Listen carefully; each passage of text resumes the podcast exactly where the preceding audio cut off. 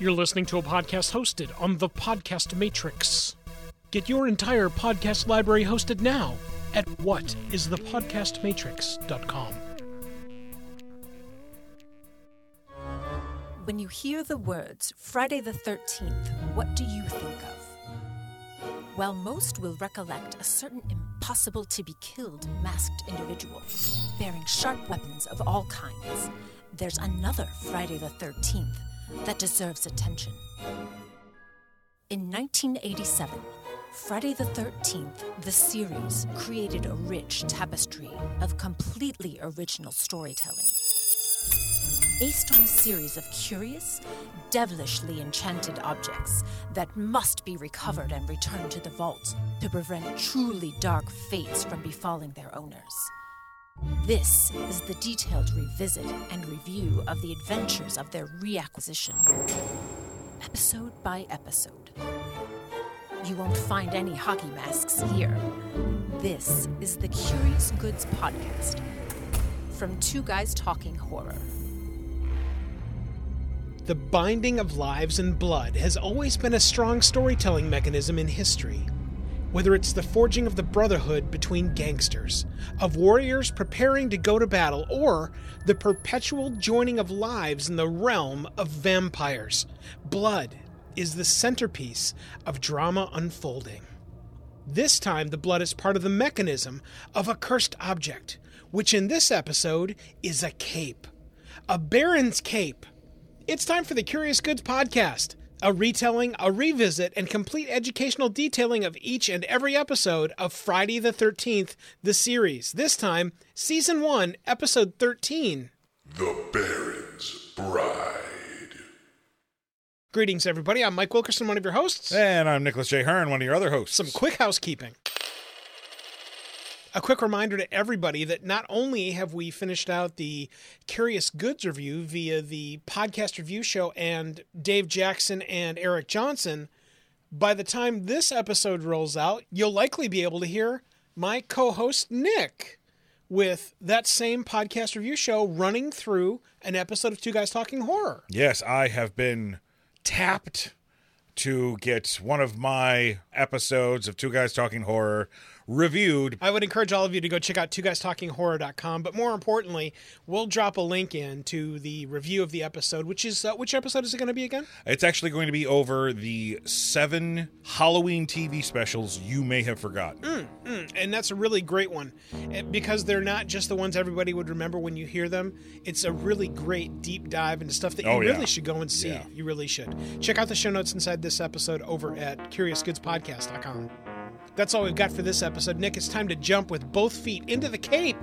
Let's get to the retelling of this episode. Season 1, episode Lucky 13. The Baron's Bride.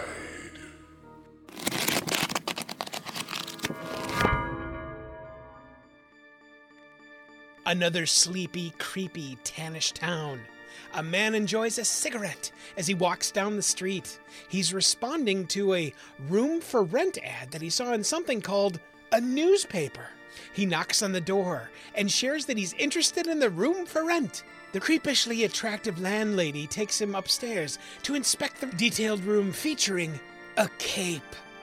Halfway across town, our intrepid heroes, Jack, Ryan, and Mickey, are about to spring into action, for Jack has found the location of, ironically, the same cape that uh, was just featured in the uh, room for rent. That's incredibly creepy timing. I know. I, it, it's almost like it was written that way. Imagine that inside the Yes. script, even. All Jack knows is that this cape is cursed and it has the ability to make any man who's wearing it irresistible to women.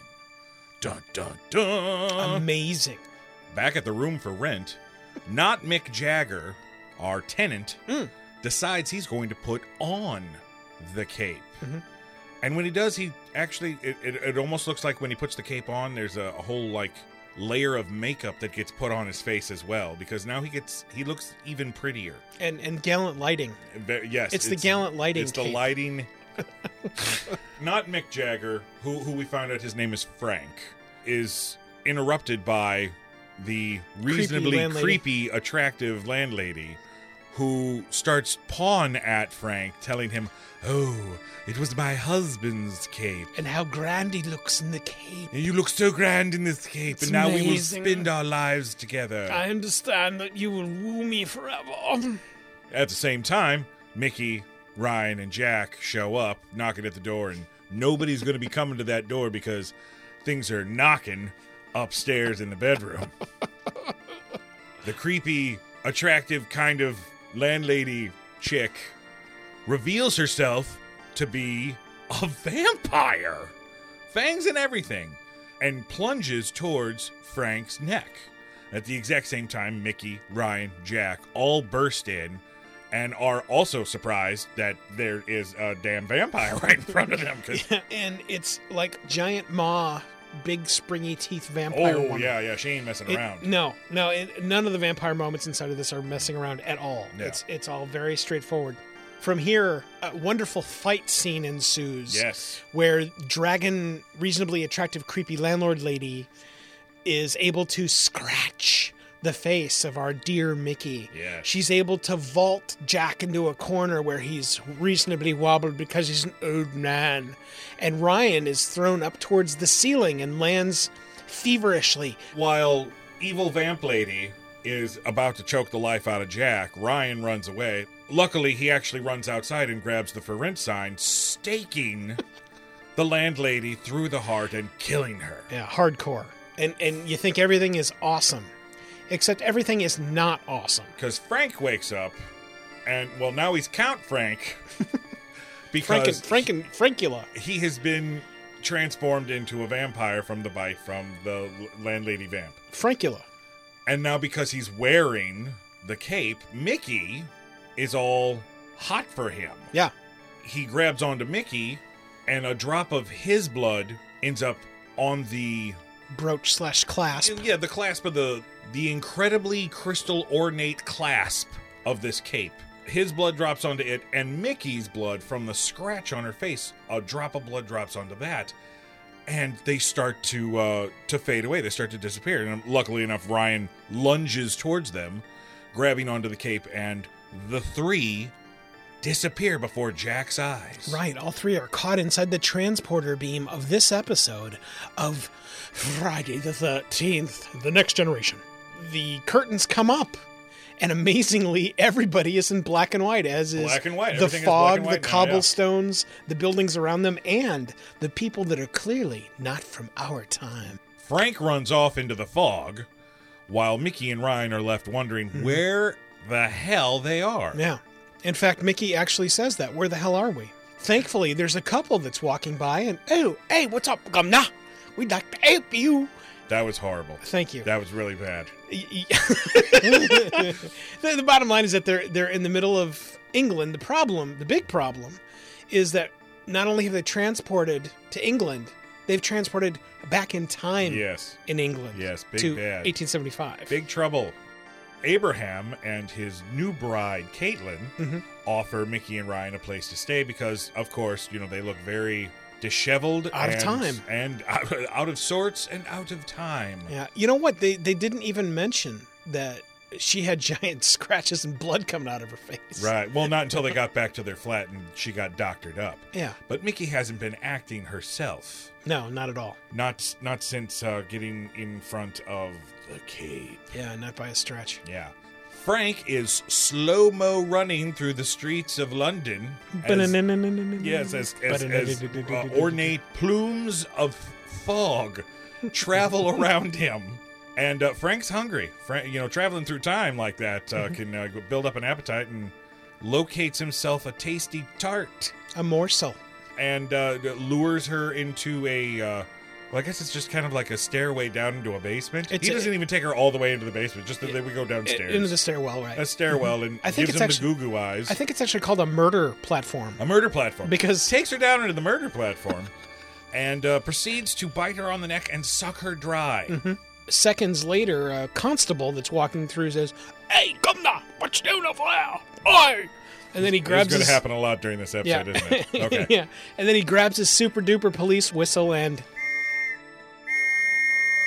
And yes, the that- chase is on again. That's right. And it's a bionic chase because, of course, It's in slow mo. Frankula is running in slow motion again. Count Frankula That's awesome. is on the run. Mhm. Meanwhile, back at Abraham's flat, the household is woken up by the sounds of the commotion outside in the streets. Right. And they learn Abraham that there's throws been a murder. Yeah, Abraham throws up in the window, and a dude down in the street says, Hey, come now. There's been a murder out here, man. Wow, okay. Ryan, Mickey, and Abraham put on their clothes to go out and investigate, and they realize Frank is the killer. He's a vampire, and of course, uh, Abraham doesn't believe any of this, but Ryan is very convincing. So they go and they gather up some garlic. They get themselves a steak "A steak made of oak made of oak. rather oak, than of ribeye." R- right, and a lantern, Yes. and they go on the hunt for Frank as well. At the same time, in slow motion, Count Frankula is being chased by an angry mob, also running in slow Sprinting motion. in slow motion. Frank ducks into a warehouse where he thinks that he is safe. That's right. Not only does he think he's safe, he's going to make it his lair.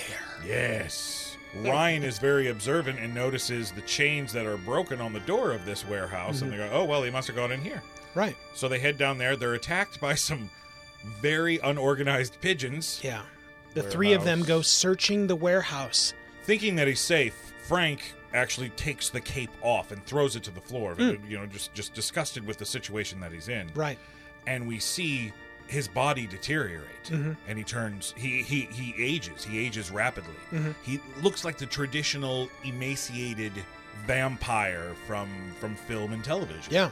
Fearing for his life, he puts the, the cape back on and is immediately returned to his normal state. Frankula self. Yes. Yes. Not Mick Jaggerish. Correct. Our new three intrepid heroes storm into Frankenberry's lair. Ryan is almost able to plunge the stake into Count Frankula, but Mickey actually warns him Yeah. because she is under the spell of the cape. A trance. They're able to pull Mickey away from Frank and run to the door, which the sunlight pouring in from the door stops Frank from following. They take Mickey back to Abraham's flat and leave her with Caitlin while Abraham and Ryan go back out to try to finish this while the sun is still out. Mm-hmm. Now, little do they know, since they're in this dark warehouse hunting around, the sun has gone down. Frank's not even there anymore. Yeah. Frank has come to Abraham's flat for Mickey. Frank breaks into the tiny apartment, and Caitlin, brave as she is, tries to keep him away from uh, from Mickey, but fails, and Frank kills her. Sucks her dry. Completely. And when Abraham gets home and finds his wife dead, he uh, he he loses it and tells Ryan to get out. You know, nothing. You brought nothing but pain and misery ever since you arrived. You, you, everything that I love is lost. Get away from me. Get out. So sadly, Ryan leaves now to face the monster on his own. He heads back to the warehouse because you know Frank isn't smart enough to find another layer to fool people. And uh, Frank is uh, about to lay the big whammy on Mickey when Ryan rushes in, yet again stopped by Frank. This time because Ryan had to yell as he was going to plunge the Yeah. stake through his heart. Instead of the ninja stealth Yeah, staking, Yeah, exactly. Yeah. there's all kinds of yelly, screaming There's lots of staking. hey, I'm going to tell you that I'm about to. Oh, damn! How'd you know I was here? Yeah. Yeah. Uh, Frank is about to kill Ryan for meddling in his affairs when all of a sudden Count Frankula gets a stake through the heart. And instead of being the trope of, oh, Mickey finally came to her senses and realized the folly of being the vampire's bride, that's not what happened here. What happened was Abraham is the hero, the savior of the day, stabbing Frankula in the heart. With Count Frankula dead, Mickey and Ryan now figuring out that it takes their blood to travel through time on the terribly ornate clasp of this cape, get ready to head back in time, but Abraham wants to go with them. Right. Like, no, no, you can't. This is your time. Yeah. You'd never be able to understand where we come from. Yeah, it's your time. You need to stay here. And Ryan and Mickey disappear into the transporter buffer again. And seem to arrive back in the present literal seconds Moments after, they left because Jack is still in the same position he was in Right. when they left. looking constipated, Yes. needing well, Metamucil. remember he he had just gotten his his ass handed to him by His bell kind of creepy but attractive vampire landlady. yes, very true, very true. They all head back to the antique store, and while Jack is trying to get some information out of Mickey and Ryan about, you know, the details of their their their adventure, you know, what did you see? What did you experience? And all they really want to do is they want to sleep. They've been gone for a while. He goes through a, a- stack of his old books, pulls down a copy of Dracula, and it turns out that Abraham that assisted them back in time was Bram Stoker. They place the cape in the vault, which makes the item Recovered! Oh, what an interesting episode. Nick and I are going to talk about three good things from this episode, and then three things that we recognized as needing polish. Let's get to the goods. Off the chart production design. One of the perils inside of television, especially, is when you try and do a different genre, one of two things typically happens. You either strike it right on the head and nail it, or it all goes wrong. Yeah. Yeah. And what I can tell you definitively, especially the stuff that was done in black and white inside this episode, spot on, nailed it. yeah. It's- and it was it's minimalist. gorgeous. That was Right, the great thing absolutely. about it. Less was more. They didn't try to to overdo it and it worked perfectly. It really did. One of the things I absolutely give this episode, an episode that, frankly, I I I, I had to be dragged into this episode. Th- this episode flies specifically into the genre of horror that I really don't care for. but then with the element of time travel, you you tip your it- toe yes. into science fiction. Without question. It, and it, it- that, and you take the cursed object. So there's a hunt. Mm-hmm. Yeah. There's a hunt element. So it absolutely drags you there. And the production design inside of this is is spectacular. Yeah. What I have to put on top of the heap, though, is the lighting that's done in this. They are able to drag all of the classic looks. Every one that you could possibly imagine that you've seen inside of the old 40s and 50s black and white films Yeah. is all featured inside of this and then some. I could definitely tell that they wanted to pay homage to Yes. the 1930s original Universal monster movies. Yeah. And of Yeah. course, you know, for a small for a, a show with a small budget, you can't you can't do that. Right. But they came damn close. Yeah, and it's it's really well done. The costuming, in particular, uh, in particular, Frankenberry is really something to marvel at. Again, they got a they got a great actor to play him. He looks the part. The makeup was done mm-hmm. wonderfully, but again, that the production design all the way around, especially depicting oldie England, I thought was really really well done. Vampire perfection. When I think of vampires, and again, I'm not a big vampire movie fan, uh, really at all. When I think of vampires, though, what I think of is exactly what you see with Frankula inside of this episode. It's it's the gorgeous looking vampire man. He he is a very good looking man. Longer hair, flowing, flowing hair. yeah, reasonably big teeth, very dramatic looking. You know, it, it's the person that you'd look through a crowd and you'd stop Oh yeah. because yeah. they they They draw would stand you. out, yeah. yeah, and, and they've done it wonderfully here. You add on the cape, and the cape really does set off everything that happens inside of this episode. Mm. And it's not that big a deal. It, it's it's not an ornate cape, but it's got a it's got the the cut of his jib, so to speak, Mm-hmm. is just really well done inside this episode. The the the collar as it catches, uh, especially with the lighting that's done incredibly dramatically, the makeup that's issued. Uh, the teeth, in particular, I Yeah. thought were really well done inside of this. Again, uh, it's the minimalist vampire look. We didn't have to do anything uh, uh, except for the scene where he de-ages Mm-hmm. for those few seconds. We didn't do anything with his face. Like we, we didn't make his forehead all bumpy. Yeah, he didn't look like a dinosaur. Right. He- uh, he- he you know, the like mouth a- didn't become, you know, overly wide like Yeah. a snake or something like that. Yeah. It was just big, menacing teeth mm-hmm. and his acting. And I, I like calling that the minimalist vampire look because that was very popular in the late 80s. Mm-hmm. Around the same time, we had movies like Lost Boys, mm-hmm. Fright Night, and Near Dark, Yeah. where most of the times in those films, the vampire stuff was very minimalist. Now, of course, some of those films did have the over the top makeup later on Mm-hmm.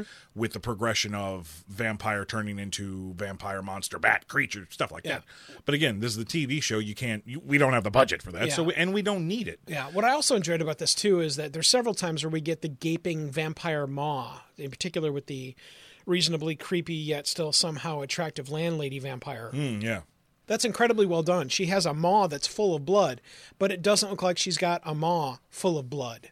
And it's the same It's, set. it's really well done. Yeah. of vampire teeth on her that it is on him. Yes. It's not like it's different between each person or gender. It's the same teeth. Yeah. And I appreciate that Me too. because you because sometimes you'll you'll see a movie where vampire teeth are different depending on who's the vampire. And Yeah. I was like, eh, it's just weird when they do it. Yeah. It, I, I, again, I look at someone's teeth and I go, okay, so you're going to be a vampire, right? Right. Okay, so let's grab your canines and we're going to elongate your canines. We're going to make sure that the all the, the teeth color match and we're going to have a tiny little dash of blood and that's exactly what happened here. There's a couple of scenes where there's a there's actually a draw of blood like either on Mickey's face where I mean it's literally they may as well have taken a marker and drawn the lines of blood. So it's not it's not scratchy and then there's just a blood smear on her face. There are two scratches of Two blood that are on scratches down, face. yeah. Um, the, the blood coming off of the corner of the mouth of at least one of the vampires inside of this is it's it's incredibly indicative of that classic vampire look. Mm-hmm. Yeah. And I- that I really do enjoy. It's when it's when it goes overboard and there's a bucket of blood on the face of a vampire. That's when I, I I'm like, do we really need to go there? Because it doesn't do anything for me especially if you drink all the blood. Did you drink all the blood, or did you just get it on you? Right? How much of that blood did you get into yourself, Mr. Vampire? Because it looks like it's all over your face and your chest. right. Good stuff. Vampire You're wasting blood. vampire production was vampire perfection. A tie to history. I can remember writing stories when I was in high school in my creative writing class. And one of the hallmarks that I know my teacher loved when we did it and that I recognize inside of this episode is a tie, a real tie to real history somehow inside of the incredibly invented storyline of whatever you're doing. Mm-hmm. I can remember doing that a couple of times. One was about a lady and roses, and then the, the again the tie back through history to real life things was something that the teacher always appreciated. And you, not so strangely, that was in the late '80s, Right, yeah. And that they decided to do that here also, I think is really good.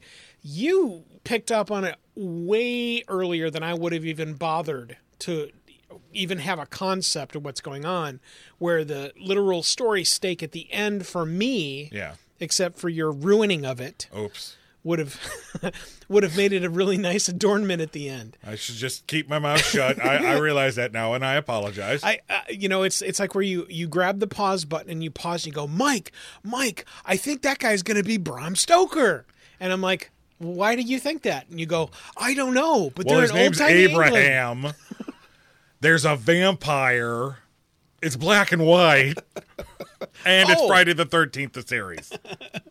Anyway, ties to history. I love them too. I love it when they can puzzle piece things together like that.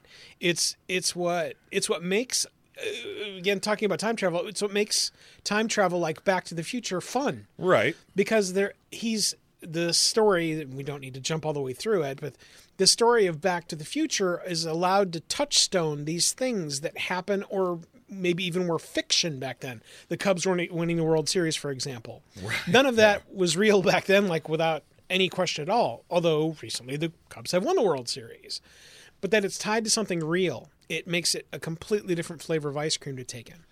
It's a hallmark in science fiction time traveling stories uh, that your travelers will go back, interact with somebody who either is moderately famous or will be famous Yeah. later on. yeah And their adventure in the past is the inspiration for that person's work of fiction Yeah. that makes them famous. Yes, uh, the I think probably the biggest pinnacle, especially inside the television series, television series history, is Quantum Leap. Quantum Leap inserted itself into the mechanics and practicality of what happened inside of history many times, more times than I, I Yeah. I'm certain I can't even remember. Same all of them. thing with Doctor Who. Mm. There have been mm. several Doctor Who episodes, specifically uh, a, a Christmas episode, mm. where they interact with Charles Dickens. Oh wow. and they and it's always aliens in Doctor Who, even when it looks like ghosts or vampires or werewolves, it's always aliens. And they're dealing with these things that seem to be ghosts, but of course they're aliens. Mm-hmm. And the adventure is the thing that that leads Charles Dickens to writing a Christmas Carol. So I, I, I dig that. I- Yeah, again, it's fun. It's fun. Anytime you can layer it in and it's done with at least some adept hand, I'm a fan of that. Hmm. When it's there's also been instances, and I can't think of one off the top of my head, but where it's where it's inserted because okay, the checkbox of we need a tie to history. Um, okay, how about this? Okay. And when it's done like that, you can really tell that it's done like that. Yeah. It there isn't a there is a deft hand that has to be used to make the connect the connective tissue. Otherwise, it feels manufactured and it didn't here. It was great. yeah. Uh, a grand list of stuff that was good inside of this episode. What did you guys think was good? Let us know what you think by going over to our website. That's curiousgoodspodcast.com. Click anywhere on the right hand side of the page, fill out the quick web form, and let us know what you think. Now, while every episode of Friday the 13th, the series, has goods, mm-hmm, mm-hmm. there's always a few moments that need a little bit of polish.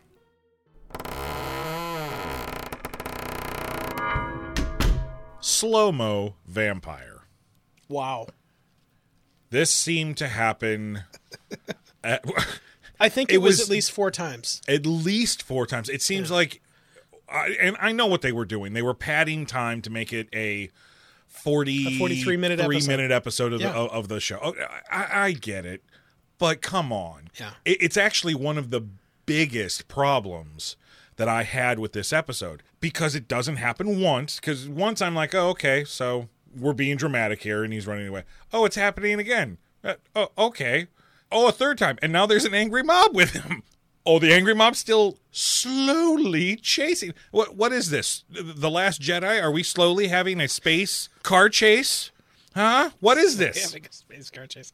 I the the use of slow mo is I- would compare it very much to the tie to history, where it really does take an, a a deft hand to pull it off. Because Yeah. if it's inserted for insertion's sake, like it is inside this episode, mm. it doesn't it doesn't benefit the storytelling at all, except to make the checkbox of yes, we have fulfilled forty three minutes of storytelling. Yeah, if I wasn't having such a fun time watching the episode, that would have derailed me. Yeah. Instead of, you know, finally just saying, "Oh, okay, so it's the our bionic moment, our bionic vampire moment." You know what? It might also be too is that I don't I don't know the I don't know the technology history enough to tell you when jumps in technology for slow motion capture were actually made. But this could also be just, hey, we got a new kick ass camera. Let's try this.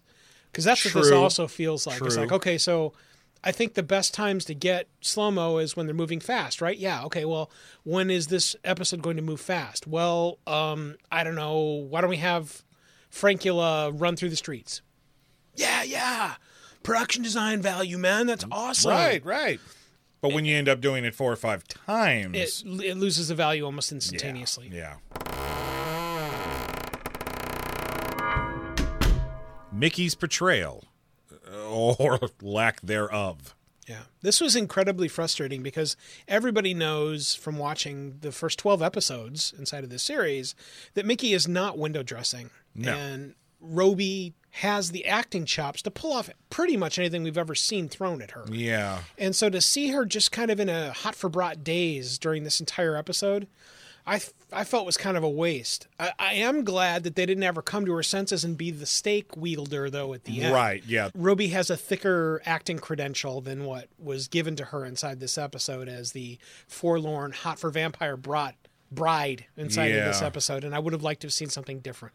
Yeah, it's it's almost a, it was too subdued and then too kind of flighty. Yeah. It was That- the- almost it was almost as if, "Oh, hey, yeah, there's this guy I really like." There's also the graft, and I, I, I get it. Uh, The instant that she wakes up from her original nappy nap inside of England, she wakes up and, hey, look, her hair looks almost exactly like Frankenstein's bride. Okay, I get it. I get it. We're able to take the redheaded permed lady and make her look like Frankenstein's bride. I get it. I totally get it, and I got nothing from it because I want to see some acting from Robey. Yeah. The transportation effect. To be clear on this, I'm not looking for dancing Sandy sprinkles as Scotty engages the transporter buffer. That's not what I'm looking for from this. What I'm looking for is something that gives us a demarcation of something's happening that isn't just a standard fade. I thought that the production design that was delivered to the episode, this didn't do service to the rest of the episode. Yeah. Where Well, it's it- almost like the slow mo. It's it's something that could have been used and used right, but it's just so bland. Yeah, it's it's where I you know I think of like the beginning of the Wayne's World episodes where it's got the camera looking at the television that gives the Right, yeah. It doesn't need to be anything nearly that stupid, but it, it- we needed something. We needed a camera effect, or- Wind. You know, maybe a little bit of wind because you know they're they're traveling. They're they're about to disappear. So there's mass, and now the mass is gone. Maybe a Yeah. little bit of wind. or even a sound, I, Or a a sound effect, yeah. I, I don't remember there even being a sound. there effect. wasn't. It was just them fading away. Yeah, and and again, I think you did a, a terrible disservice to what was an episode where you know maybe a purist would go, well, you know, in a theater they don't have anything like that when they do that, and I'm like, Well, this "Ah, isn't theater. That- agreed. But I'll tell you what, that's one thing I do give the episode. We probably could have put it into the positives, is that the faster that this show often changes its its mode of operation into theater mode, I almost enjoy it Hmm. more. Inside of this episode, there's several scenes. I think all of the warehouse scenes are very theatrical. But you know what? At least a theater, as long if they had one, if they had a trap door, the people would disappear through a trap door, and there might even be a puff of smoke. So there's still something more than just the yeah, you're right. the obligatory just fade away. Oh wow, you're slowly fading away, not a immediate Yeah. fade away. Hell, even that would have been something different than just that slow fade. Yeah, yeah. Uh, th- th- There needed to be something, and I guarantee you that in a matter of 25 minutes, uh, a reasonably unseasoned team of people put in front of a camera to capture something, they would come up with something that would have been better than what we got here. And I, I was, I, it made me sad that Yeah. that was not only the the going but the coming was exactly the same, where they just chose to kind of do nothing. Right, yeah.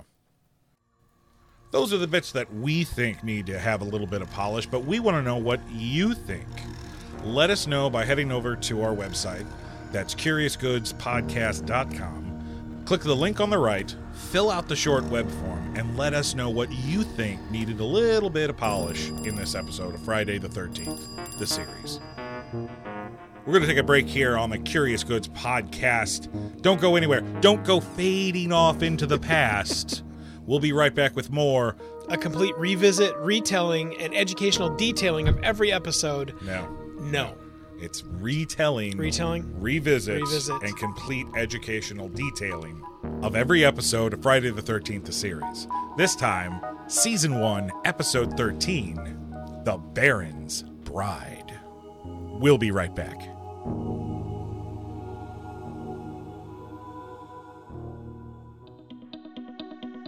Thought about a career in voiceover? Need a great, cost effective on hold message for your organization or business? Don't know where to start? Check out The Voice Farm, your one stop shop for voiceover needs. Check it out now by accessing The Voice Farm at voicefarmers.com and see what difference can be made with a company that is truly outside the box. From the Voice Box, voicefarmers.com. That's voicefarmers.com.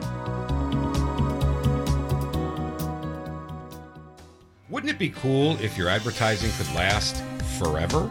It can with perpetual advertising. Here's how it works magazine, radio, and television ads are efforts that people might see or hear once and then they're lost forever. Perpetual advertising provides you with the chance for repeat exposure and replayability weeks, months, even years after it's originally inserted inside a podcast.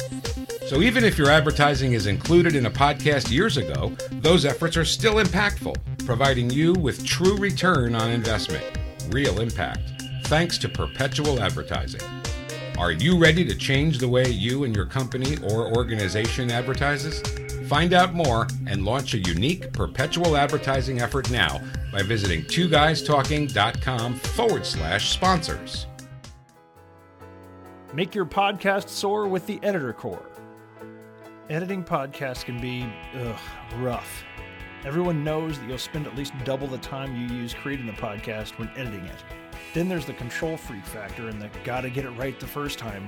Well, it's time to shove all that out the door and make your podcast soar with the Editor Core. The Editor Core is a talented, experienced team of podcast editors that have edited tens of thousands of hours of podcast content, and they're ready for yours now. Check out editorcore.com because it's time to make your podcast soar. Editorcore.com. That's editorcore.com.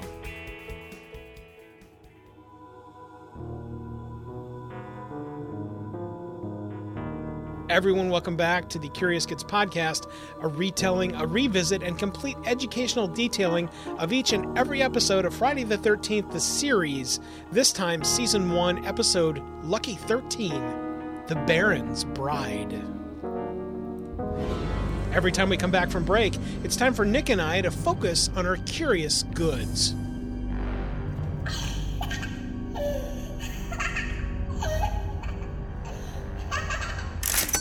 Curious goods are moments inside the episode where either an actor's portrayal, a special effect, or some other device inside the episode is focused on and talked about. Nick, what have you got? My curious good for this episode has got to be the black and white bit. That's nice. The fact that when we travel through time for this episode, everything goes to black and white. I, I'm sure that there are probably some people who would think that it's totally cheesy, and I get I get why they would think that it's totally cheesy. For mm-hmm. me, being a lover of all genres of horror, from classic gothic horror all the way to the slasher genre. Mm-hmm. I love how this is an homage to those classic 30s and 40s films. Mm-hmm. Mm-hmm. That's what they were trying to do. I mean, is- specifically because, you know, by the end, we find out hey, guess who we were palling around with back in the past? Bram Stoker. Now, yeah, it's a stretch because it's it's not historically accurate, but who who cares if it's historically accurate? Mm-hmm. It's a fun TV show where they're running through jolly old England trying to get a cape that travels through time. Yeah. The fact that instead of changing it to maybe a sepia tone or even something uh, m- m- more uh, Saving Private Ryan, where you just take about sixty percent of the color out, we go straight black and white. Pay respect to the oldies. And the fact that you pull it off correctly, yeah, I mean, it's got to be my curious good for this episode. Yeah, there was a piece of magicianship that was going on right about this same time. It was, it was one of the best acts ever that I can remember of David Copperfield. I remember David Copperfield. Okay, well, there was a segment where there, uh, and uh, it's really funny that we're remembering this because I remember writing about it after I uh, had a creative writing story, and it's uh, it's a story that's told, but it's not a story. It's it's it's shown. It's it's a it's a there are no words in it, and inside of the story is an act that is a piece of magic. It's, uh, I remember that becoming incredibly popular back then, and then it started turning turning into the circus act stuffs that you see inside of Vegas now Yeah. where it's you go there and it's this it's this grand thing that you go to. It's not just a dude doing 25 minutes of magic. Yeah, it's, an experience It's now. absolutely. Yeah. And when he was doing it back then, there's one in particular that deals with a lady and a rose. Hmm. And I remember specifically that there's a segment of that storytelling slash magicianship act Yeah. that is going on, and inside of the middle of it, there is black and white that's inserted inside of it as well, and it's incredibly effective. Oh wow. Okay. Uh, I the, those those years of David Copperfield through the 80s I think are just some really special times for magic. I love that genre of magicianship Yeah. and David Copperfield in general and uh, it, it reminded me very much of what was going on inside this episode.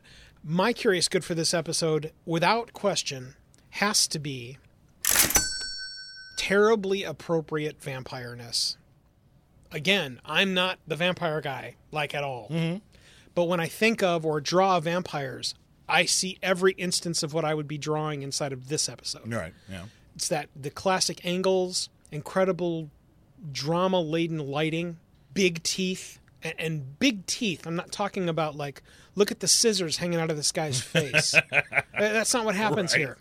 Uh, the, the appropriate blood that's used here, and I think every case, every time that there's a murder here, there's appropriate blood. I also like that when they changed the vampire into the grizzled old, oh my god, I got to put the cape back on vampire. It was terribly appropriate Yeah. it's just horrific enough where it, it's like a, an aged bat person. Yeah. It totally worked. It again, it harkens me back to what was going on inside of the '80s in regard to horror films and especially vampire films back then. You mentioned several of them. Oh, the And- glory days of yeah. vampire films. Yeah, and anytime you glide towards that, I've got to take my collective cap off and give it a nod. It's absolutely my curious good. That's where we ask you guys, what was your curious good inside this episode? Season 1, Episode 13, The Baron's Bride. You've got to tell us now by going over to our website. That's curiousgoodspodcast.com. Click on the right hand side of the page, fill out the quick web form, and tell us what you thought was your curious good for this episode.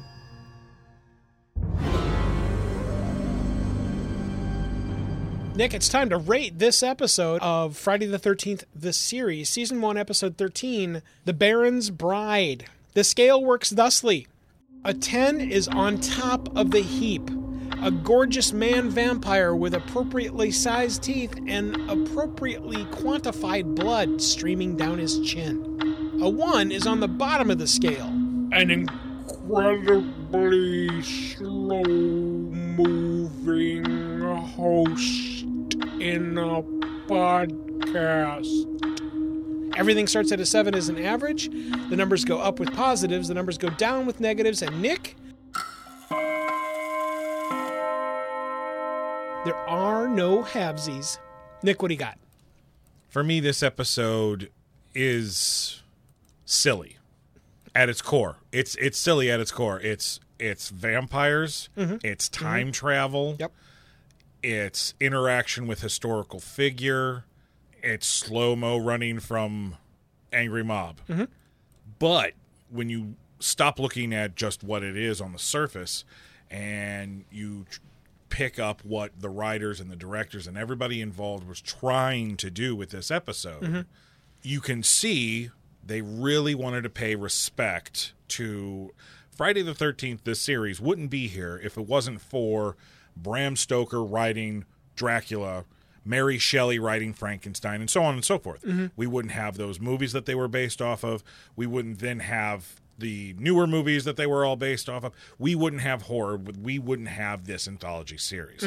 So I get what they're doing there was a lot of great stuff in this episode, but then there was a lo- there was some dings. There was some stuff that needed some polish.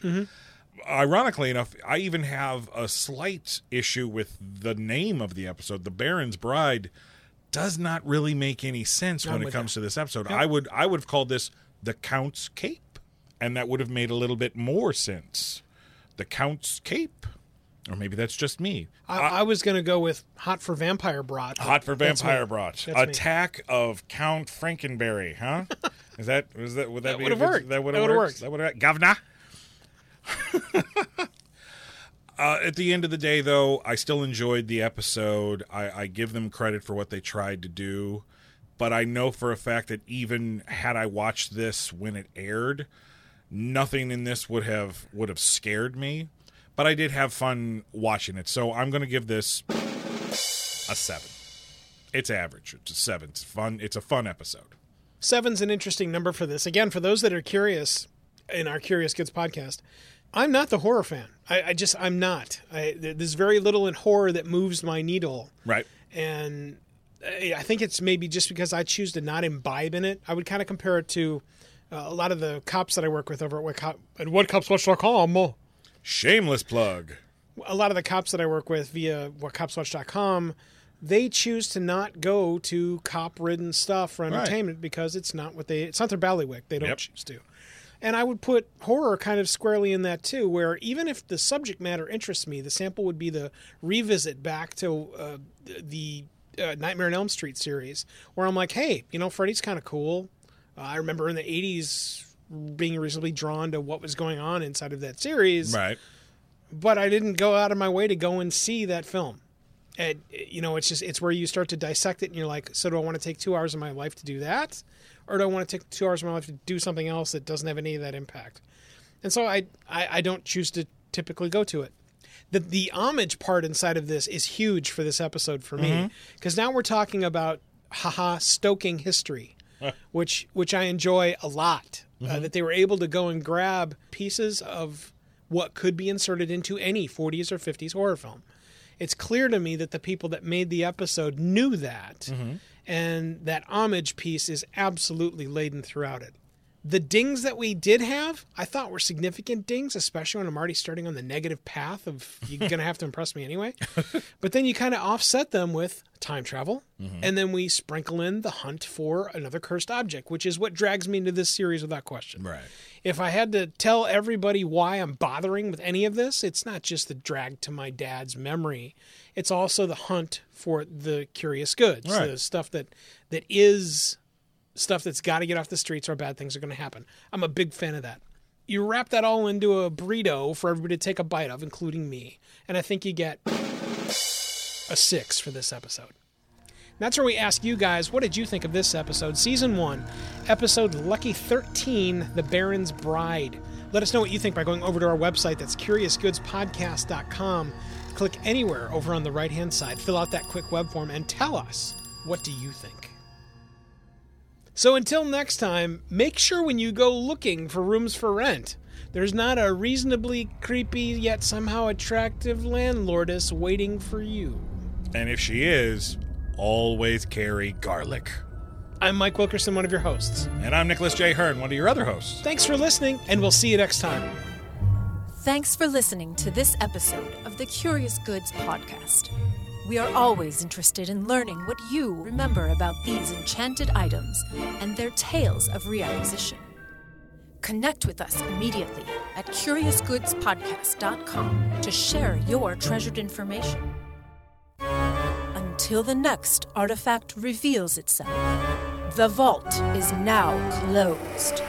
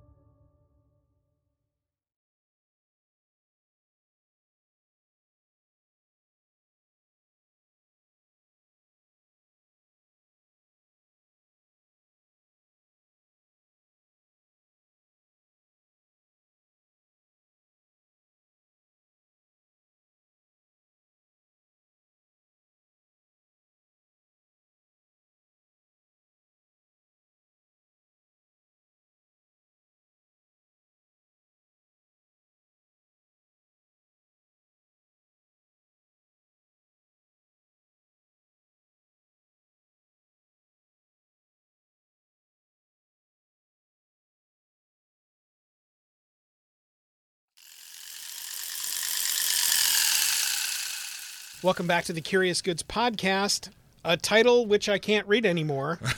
a revisit.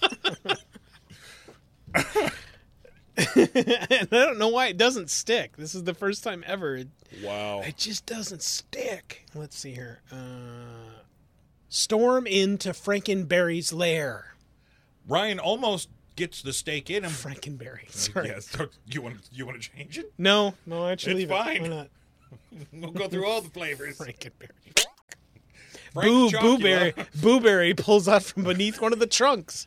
I would like to give you some of my blueberry. And then Yummy Mummy walks in. Yummy mummy. Wow, really? Yummy mummy. Awesome. Fruit Brute, what are you doing here? All right, back onto the rails. yeah. Get this Sorry. done.